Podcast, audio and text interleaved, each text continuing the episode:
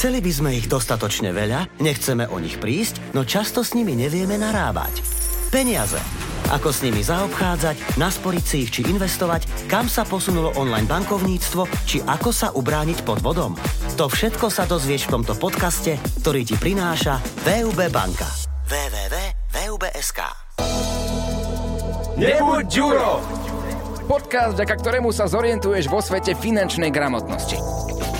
Vítaj pri podcaste Nebuď Ďuro, kde sa opäť môžeš dozvedieť niečo viac o finančnej gramotnosti a možno sa dozvedieť aj niečo, čo si doteraz nevedela, alebo odpovedať si na otázky, ktoré si ešte nemal zodpovedané. Dnes tu budeme opäť s hosťom, nebudeme tu len sami, s Oliverom. Máme tu krásnu slečnú proti nám. Verím, milí poslucháči, že vám priblížim prostredie úverov. Moje meno je Maja Tušová a pracujem ako produktový špecialista na úveroch. OK, super, super. Toto je téma a otázka, ktorá zaujíma podľa mňa veľmi veľa mladých ľudí. A taktiež momentálne aj ja som v tom období, kedy v tej banke strašne veľa pojmov, ktorý nechápem. Tak poďme si na úvod vysvetliť nejaké základné pojmy pri úveroch. Aké sú druhy úverov, alebo, alebo skús mi to vysvetliť bližšie. Prídem za tebou a poviem ti, prosím ťa, čo je úver a aké druhy úverov existujú. OK, možno začnem tak, aby sme tie pojmy si vysvetlili v nejakom kontexte a predstavím vám úvery ako také. Čiže kedy sa najčastejšie klienti na nás obracajú, že nejaký úver potrebujú. Je to vtedy, keď začnú riešiť svoje bývanie, že sa chcú osamostatniť, vtedy najčastejšie siahajú po hypotékach. Prípadne, keď si chcú splniť nejaký sen, že už tú nehnuteľnosť majú, ten svoj byt alebo dom a chcú si prerobiť napríklad kuchyňu alebo si potrebujú kúpiť nové auto, vtedy najčastejšie siahajú po spotrebných úveroch. A hovoríme im, že je to správna voľba. Možno by sme sa mohli pozrieť aj na to, že čo to ten úver vlastne je. Je to akékoľvek požičanie si finančných prostriedkov. Uh-huh. To znamená, že nemám dostatok našetrených peňazí, ale potrebujem si požičať od banky, aby som vykryl svoju súčasnú situáciu. Možno sa môžeme pozrieť na to, že úvery sú delené z viacerých pohľadov. Začnem pri tom, keď potrebujeme prekryť krátkodobý nedostatok finančných prostriedkov a vtedy klientom odporúčame siahnuť po povolenom prečerpaní na bežnom účte. To znamená, že mám bežný účet a k nemu dostanem povolené prečerpanie a môžem ísť kedykoľvek do tohto mínusu. Úroky platím len z tejto vyčerpanej sumy a akýkoľvek môj príjem, to znamená, ak mi príde výplata, alebo dostanem peniaze od rodičov, alebo nejaký dar, zvýši tú moj, moju disponibilnú čiastku. To znamená peniaze, s ktorými môžem naďalej robiť. Je tam nejaké obmedzenie pri tom, koľko peňazí môže človek prečerpať, ak sa mu to povolí? Vždy sa to odvíja od príjmu, ktorý klient má a z toho mm. sa to dá vypočítať. Je to veľmi individuálne, preto nevieme povedať, že je to len istá čiastka. Ale čo odporúčame klientom, je to naozaj len na vykrytie krátkodobých finančných prostriedkov. Jasné. A stalo sa, že to niekto možno pochopil tak, že má neobmedzené peniaze a teraz nastal nejaký problém v banke? A myslím si, že kolegovia na pobočkách alebo na call centre sú veľmi, veľmi takí proklientskí a snažia sa klientovi vysvetliť do detailu tento produkt a nasmerovať ho na ten správny produkt. Vždy hovoríme klientovi, je to len na určitú časť nejakej situácie kvôli tomu, že sú tam práve veľmi vysoké úroky. Na to si treba dať pozor a včas všetko splatiť. Kdežto na druhej strane sa môžeme pozerať na kreditnú kartu, ktorá je druhou alternatívou vykrytia týchto krátkodobých finančných e, prostriedkov, ktoré potrebujeme, alebo túto situáciu. A na rozdiel od kontokorentu sa líši v tom, že e, je tam bezúročné obdobie. To znamená, že keď nejakú časku vyčerpám, môžem si na ňu uplatiť bezúročné obdobie, čiže sa mi tie peniaze neúročia nejakým úrokom. Pri kreditných kartách máme navyše aj to, že sú tam nejaké vždy dodatočné služby. Myslím, že už asi kreditky trošku poznáte, lebo kolegovia vás už asi preškolili. Poučili nás. A viete, že sú tam aj napríklad cestovné poistenie. To znamená, že nebudem si kupovať jednorázové poistenie, ale mám ho v karte. Alebo mám vstupy do letiskových salónikov a, a viem ich využívať na odmeny, prípadne nejaké moneybacky. To znamená, že získavam peniaze späť za každú platbu. Ďalším úverom je spotrebný úver a na ten budeme siahať vtedy, keď si chcem kúpiť nejaké nové auto alebo kuchynskú linku. Čom je tá výhoda spotrebného úveru, že siahajú tie peniaze, ktoré si môžem požičať až do tridsaťpäť tisíc. To sa mm-hmm. pri kartách bežne alebo pri kontokorente nestane. A je tam rôzna doba splatnosti a nastavím si ju podľa seba, ako mi vyhovuje, od jedného roka až do osem rokov a splácam prostriedky v rovnakých mesačných splátkach. Je to tzv. Anuitná splátka. Čiže sa dostávame aj k tej pojmológii. Oliver, ako si chcel. A A čo ešte dodať? Možno to, že vždy si treba prečítať dobre tú zmluvu, ktorú dostanem, pretože pred tým, ako požiadam o akýkoľvek úver, dostanem nejaký, nejaké zhrnutie tých poplatkov a všetkých parametrov, ktoré daný úver má a som dopredu oboznámený s tým. Čiže vždy treba vedieť, si pozrieť tú splátku, ktorá ma čaká, ktorú budem každý mesiac splácať a viem, ako zaťaží môj finančný rozpočet. No a posledným typom úveru sú hypotéky. A po tých siahame najčastejšie, keď nás čaká buď veľká prerábka a vieme, že na to ten spotrebný úver nestačí, alebo je to práve vtedy, ak chcem financovať nejakú nehnuteľnosť. Čo je e, veľkou výhodou pri hypotékach je to, že je tam najnižšia úroková sadzba pri týchto všetkých e, spomínaných úveroch. A takisto treba si veľmi dobre rozmyslieť tento e, úver, práve preto, že e, priemerne je tam doba splatnosti dvadsať rokov, ale samozrejme dá sa natiahnuť až na tridsať rokov. OK, a tak si to zhrňme. Ak príde človek, ktorý si chce pokryť svoje životné výdavky alebo chce lacné peniaze od banky na čokoľvek, či už na tie výdavky alebo na nejaké investície, tak najviac sa oplatí podľa toho, čo si hovorila, kreditná karta. Išla by som do kreditky z mojich skúseností a v prípade, že viem, že chcem si kúpiť auto, tak siahnem po spotrebnom úvere, pretože je to predsa len vyššia suma a budem splácať v rovnakej anuitnej splátke, v rovnakej mesačnej splátke, takže viem, že koľko ma to bude stať istý, istý čas. OK, dobre. Aké podmienky je potrebné splniť na to, aby človek mohol žiadať o, napríklad úver na, na byt alebo na nejakú nehnuteľnosť? Uh-huh. Predsa len sú to veľké peniaze. Čo treba splňať na to, aby som mohol prísť akýkoľvek deň do banky a povedať, chcem od vás dvestotisíc eur?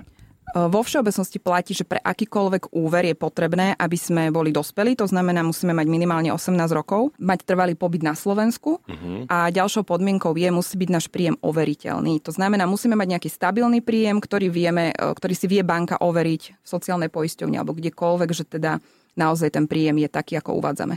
OK, takže mal by byť asi zamestnaný ten človek. Presne ideálna tak. Možnosť. A ako to majú potom živnostníci a podobne. Živnostníci, tam, tam nás vždy zaujíma daňové priznanie a vychádzame z toho.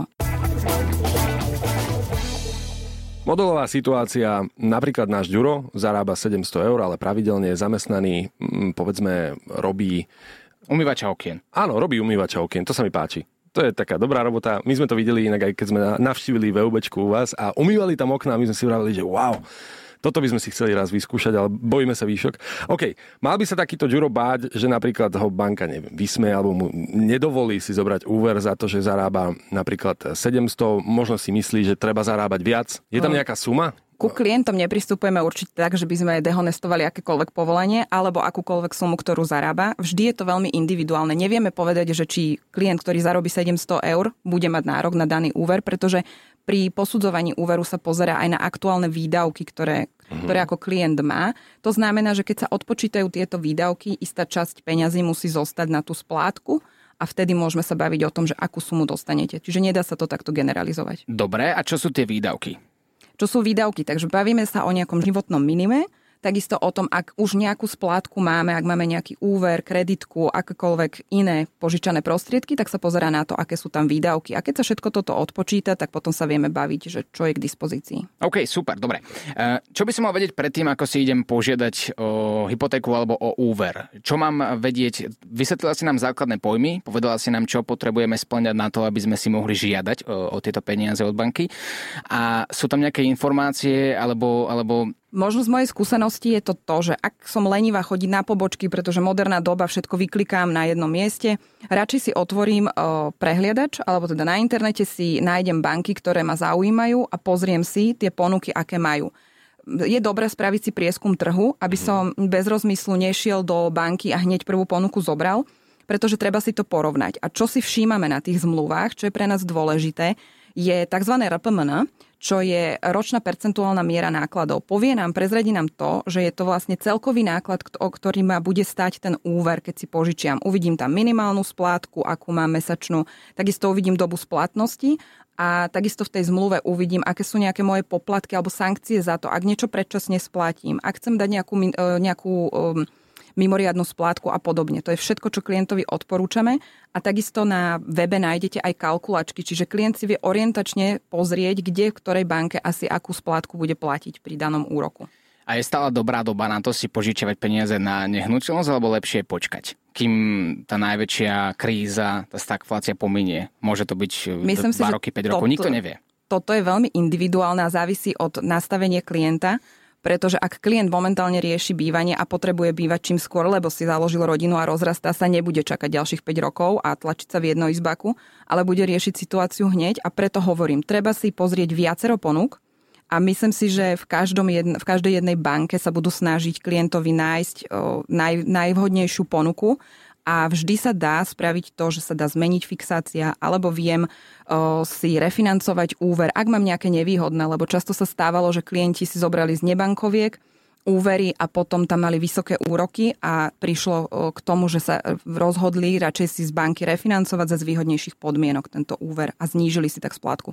Jasné. Som presvedčený o tom, že v dnešnej dobe je veľmi veľa ľudí presvedčených o tom, že sú momentálne drahé peniaze. To znamená, že sú vysoké úroky kvôli aktuálnej situácii vo svete, ekonomickej.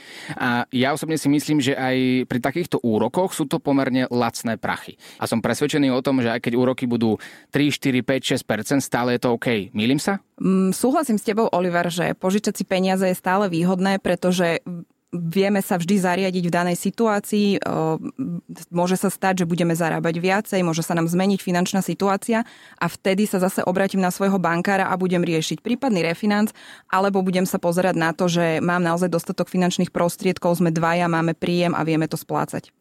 Ak nastane situácia, že by som si chcel kúpiť nehnuteľnosť, ktorá stojí dvestopäťdesiat tisíc eur napríklad, a banka by mi neschválila také peniaze, tak čo potom? Je, je vždy e, potrebné, aby banka schválila do eura presne, alebo, alebo čo? Alebo dajme si situáciu. E, chcem nehnuteľnosť za dvestopäťdesiat tisíc, ale banka mi schváli tristo. Čo s tými päťdesiatimi tisícami, čo mi ostanú? Môžem si ich iba tak zobrať z tej banky, alebo môžem si za to kúpiť chatu niekde inde, alebo mi to prepadá, alebo ako to vlastne funguje? Alebo pozerať frajerku na jednu večeru napríklad. No to by bol, no, to by bola rada. Helikopterov, to by som išla aj ja, ale výborná otázka, Oliver, pretože takáto situácia asi nenastane, lebo ešte by sme mohli dodať, pri hypotékach je to tak, že vlastne nie je schvaľovaná suma na celú investíciu. To znamená, že zväčša je to osemdesiat percent iba z tej investície, ktorú požadujem, takže tvoja situácia nenastane, ale poďme sa pozrieť na to tak, že ak je to opačná situácia, chcem teda ten dom v hodnote dvestopäťdesiat tisíc, ale banka mi schváli menej, mm-hmm. no ja nemám dostatok financií na to, aby som ho napríklad ešte zariadil. Vtedy najčastejšie kombinujeme úvery a ak ešte klient má možnosť zo svojho príjmu požiadať o ďalší doplnkový úver, tak mu ho banka poskytne a vtedy môže tieto peniaze využiť buď na zariadenie, alebo ešte dofinancovanie tej nehnuteľnosti. To je super téma, kombinovanie úverov, to je vynikajúce. Lebo je to taký strašiak, že zobrať si z banky dvesto tisíc, dostať iba osemdesiat percent a z dvesto tisíc dvadsať percent mať v hotovosti, to nie každý má, povedzme si pravdu.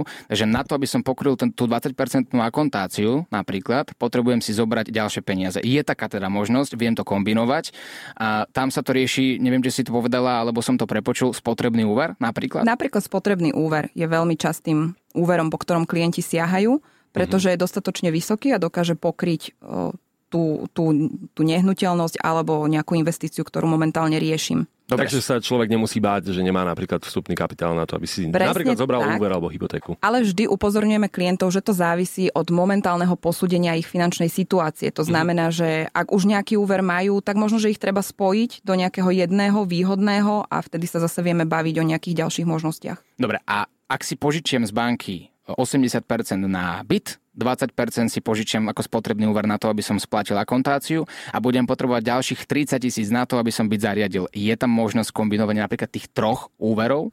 Vždy sa dá kombinovať, ale tu už sa budeme hýbať na veľmi tenkej hranici, pretože to zaváňa tým, že už naozaj mi nezostalo ani na bývanie. Áno, naschvál som začal túto tému, lebo je to pomerne bežná situácia. Áno, takže tam treba si uvedomiť to, že možno do tej nehnuteľnosti nejdem sám, možno zvažujem kúpu už s partnerom, partnerom, partnerkou. To znamená, že možno vieme dať hlavy dokopy a niečo si ešte našetriť, možno chvíľku počkať a nezariadovať hneď. Že bývať v prázdnom byte bez posteli.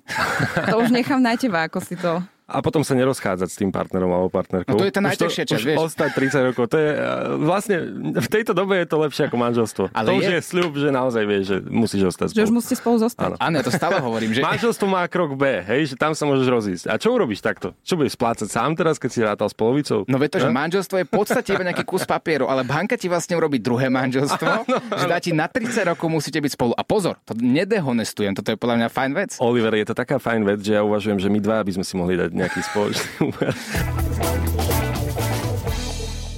Posledné dva roky zažívame všetci veľkú krízu a nastáva určite situácia, že mnoho rodín, mnoho ľudí nemá finančné prostriedky na to, aby, aby platili úvery a či už spotrebné alebo na, nabývanie, to je nepodstatné, nemajú na to peniaze. Čo v takej situácii môže urobiť banka? Veľmi často sme sa presne, ako ty hovoríš, za posledné dva roky stretávali s tým, že klienti za nami prišli, že momentálne som prišiel o zamestnanie alebo nestačím platiť um, tú čiastku, ktorá tam je. Máme viacero možností. Ponúkame buď to zrefinancovať úver, a to znamená, že zvýhodním si tú splátku, možno bude nižšia, alebo mohli požiadať aj o, aj o odklad splátok. To znamená, že istý čas sa neplatili tie mesačné splátky, o ktorých sme sa už bavili, ale platil sa len úrok. A ďalšou možnosťou je, ktorú hneď odporúčame pri založení, pri zriadení si úveru, požiadať aj o poistenie. Volá sa to poistenie e, úveru. A to znamená, že ak sa dostanem do nepredvídateľnej situácii, dlhodobá pé en, alebo teda strata zamestnania, invalidita, či na, pri najhoršom naozaj smrť, moji blízky zostávajú krytí a nedostanú do daru iba nejaký veľký úver, ktorý teraz musia splácať a pomôže mi s tým poisťovňa. Wow, okay. Toto je vec, ktorú určite treba vedieť a hlavne pri tom, keď ešte len idete do toho, pretože potom by sa vám mohlo stať kadečo a takto je to fajn si to poistiť, takže priamo banka ponúka takúto službu. Presne tak, presne tak. Hneď pri zriadení, alebo máte možnosť, ak si to rozmyslíte, lebo sa, to vám, sa vám zdá, že je navýšená tá splátka až príliš a dodatočne si to poistenie zriadite.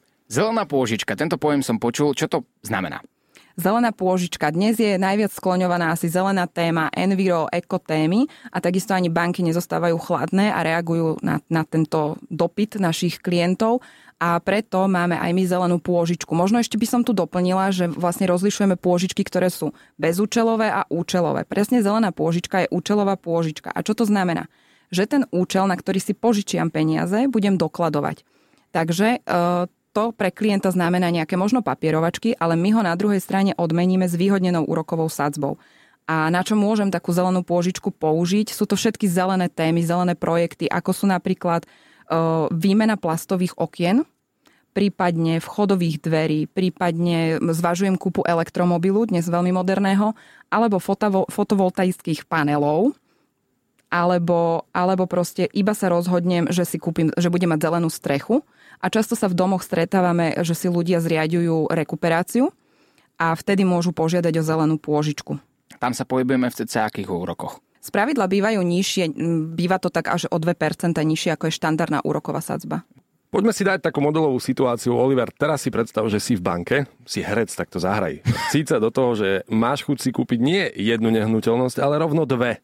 A teraz sedíš v banke, práve teraz si oproti našej Majke a ona ti odpovedá na rôzne tvoje dotazy, ktoré sa chceš opýtať. Ešte predtým, ako dopovieš túto tvoju otázku, alebo skôr pokyn, uh, herec na Slovensku, lebo tam to je trošku zložitejšie, dve nehnuteľnosti. No tak zahrať môže všetko, aj, aj z city môže zahrať. OK, dobré. Tak poďme na to. Dobrý deň, mám záujem o dve nehnuteľnosti, ktoré dokopy stoja tristotisíc eur. Je lepšie pre mňa... A ty by si sa to ako Dobre, spýtal? Ty si zahral kombajnistu, teraz prišiel tam, nabehol. Ja som sa, ja som sa ja predstavil... chcem kúpiť uh, dve role za tristotisíc eur. A tá co? Tá co budem útorísť, nie? Tak tu máš banána, všetko v porádku. Chcem si kúpiť dve nehnuteľnosti, dokopy stoja tristotisíc eur a chcem sa spýtať, je lepšie si zobrať dva úvery, dve hypotéky na tieto dve nehnuteľnosti, alebo to pokriem radšej jednou hypotékou na tristotisíc eur? V prvom momente sa ťa asi opýtam, aké máš plány s tými nehnuteľnosťami, čo budeš s nimi robiť, ako to vidíš možno o päť až viacej rokov. Sekundu, spýtam sa kamaráta na telefóne. Samo, som stále kombajnista Juro, alebo som herec Oliver? Kámo, kľudne bude kombajnista aj herec, ale čo s tým chceš robiť pre Boha? Však to je práve otázka, že ak, ak budem kombajnista, tak asi tam budem chcieť bývať. Dobre, tak to dohodníme. Tak v jednom budeš bývať a druhý dáš do prenájmu. Dobre, odpoviem. Dobre. Kamarát na telefóne povedal, že teda v jednom by som chcel bývať a druhý, druhú nehnuteľnosť by som rád prenajímal. Mm-hmm, na natáčanie okay. Napríklad rôznych filmov. Dobre, v tom dospelých. Prípade by som ti povedala, že poď si zobrať dve hypotéky, práve preto, že tú druhú nehnuteľnosť možno budeš zvážovať o, o nedlho predaj, pretože si ten kombajnista a potrebuješ si tam aj nejaké finančné prostriedky odložiť. Odparkovať kombajn a tak. Áno. A preto, preto je lepšie možno mať dve hypotéky kvôli tomu, aby som vedel s tou hypotékou druhou hýbať, kedykoľvek ju predčasne vyplatiť a podobne a nemusel si si meniť fixáciu aj na tej druhej. Takže je pre mňa výhodnejšie si zobrať tie hypotéky dve. V tomto prípade by som ti odporúčila dve. A ak by som obidve nehnuteľnosti chcel prenajímať, viem, že moja finančná situácia mi to bude dovoľovať pravdepodobne aj o pätnásť až dvadsať rokov. Požičal som si peniaze od banky na tých dvadsať rokov, takže to pravdepodobne splatím. Aj v tej situácii by si mi odporúčila radšej zobrať si dve hypotéky? Vtedy by som asi išla do jednej. Do jednej. OK. A ak by predsa len nastala situácia, že o desať rokov bohužiaľ ma vyhodia z firmy alebo rôzne televízie dajú ruky odo mňa preč, lebo niečo urobím, tak v tej situácii čo? Môžem predať jednu, jednu nehnuteľnosť z tých dvoch a doplatiť tú hypotéku, alebo ako to funguje? Vlastne prestanem mať financie na to, aby som splácal, aby som pokryl tak vysokú hypotéku. Mám mm, dve, dve nehnuteľnosti, ktoré prenajímam. Čo v takej situácii? Prídem o peniaze, prídem o prácu. O desať rokov. Záleží vždy na tom, ako sa k tomu postavíš. Ak budeš zodpovedný a teda naozaj nevieš už nejak ináč si tie finančné prostriedky doplniť, odporúčame tú nehnuteľnosť predať, lebo investícia do nehnuteľnosti je asi jedna z najlepších a momentálne najodporúčanejších. Takže budeš vedieť vyplatiť tú hypotéku, ktorá tam je.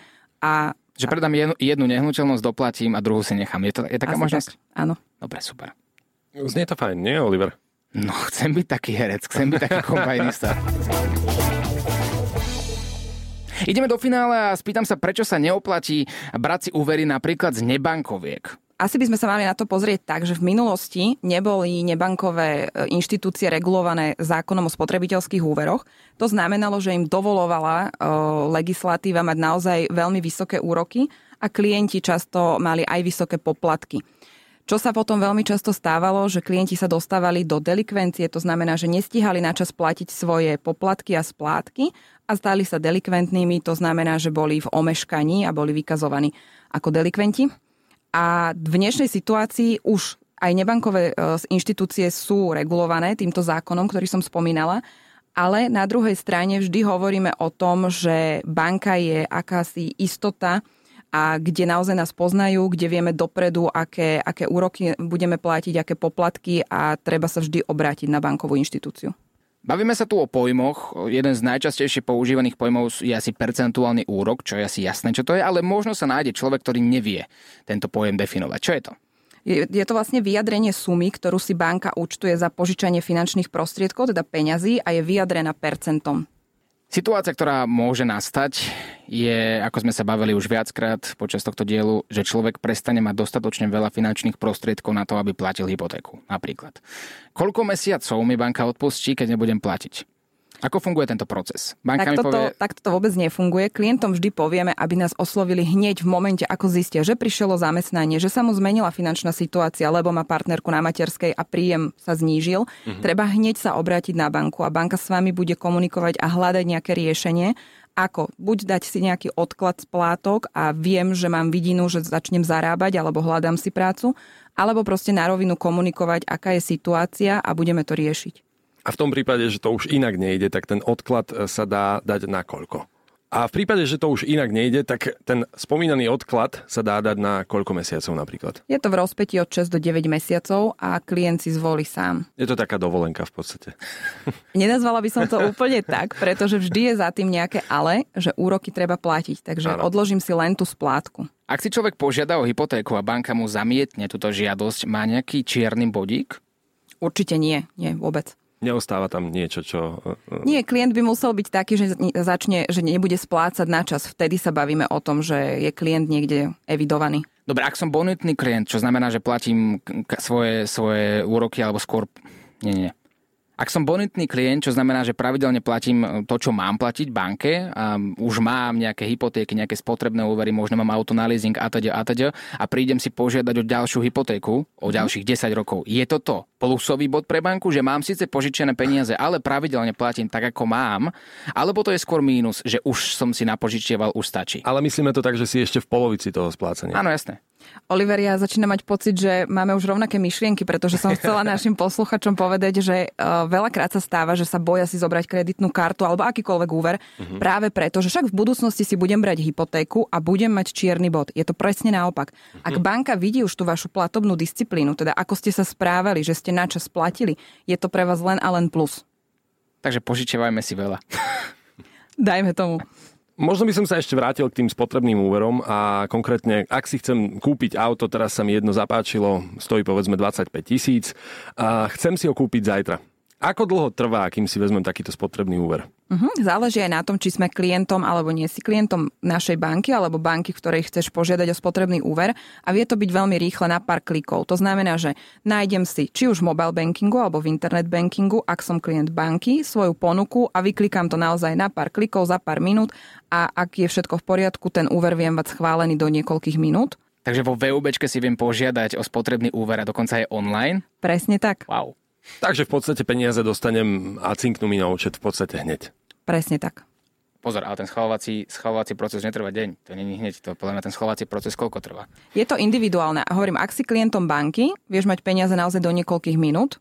Ak tam je, sú nejaké potrebné ešte doložiť doklady, lebo si napríklad podnikateľ a podobne a požadujeme mm. od teba nejaké ešte podklady, tak sa potom ten proces schvaľovania predĺži. Pri hypotékach sme si vysvetlili, že zabezpečuješ to svojou nehnuteľnosťou. Ako to je pri ostatných úveroch? Napríklad pri spotrebnom úvere. Tam ručím čím?